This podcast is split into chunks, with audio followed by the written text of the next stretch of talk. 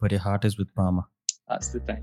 Yeah, that's the thing. That, and that's the thing for supporting a football club. I feel, you know, like I can see it with my brother when he goes to watch Ayr. There's something inside him that really means something. He's got a connection there.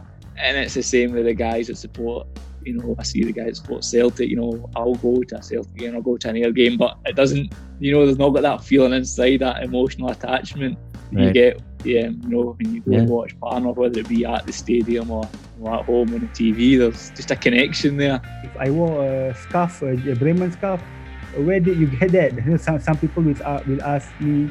Uh, it's a conversation conversation starters. Oh yeah, so you are you are a German league fan. So we start to talk with with them.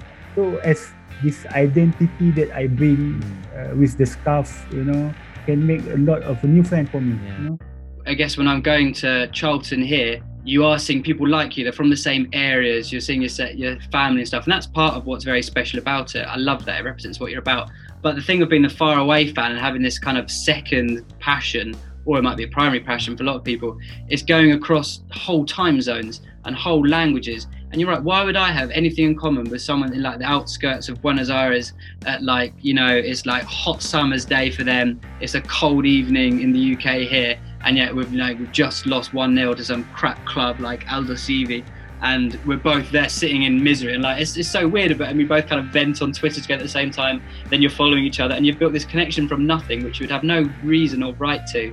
And like you say when the world's as it is those little unifying things are amazing. And football and football support is the ultimate in that i think for those connections.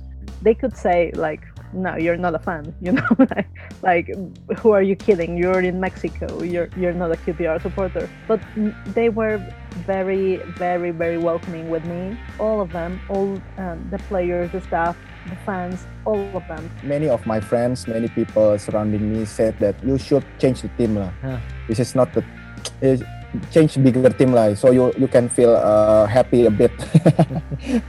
But i said uh, yeah, yeah love love this is love. Up and down we have to support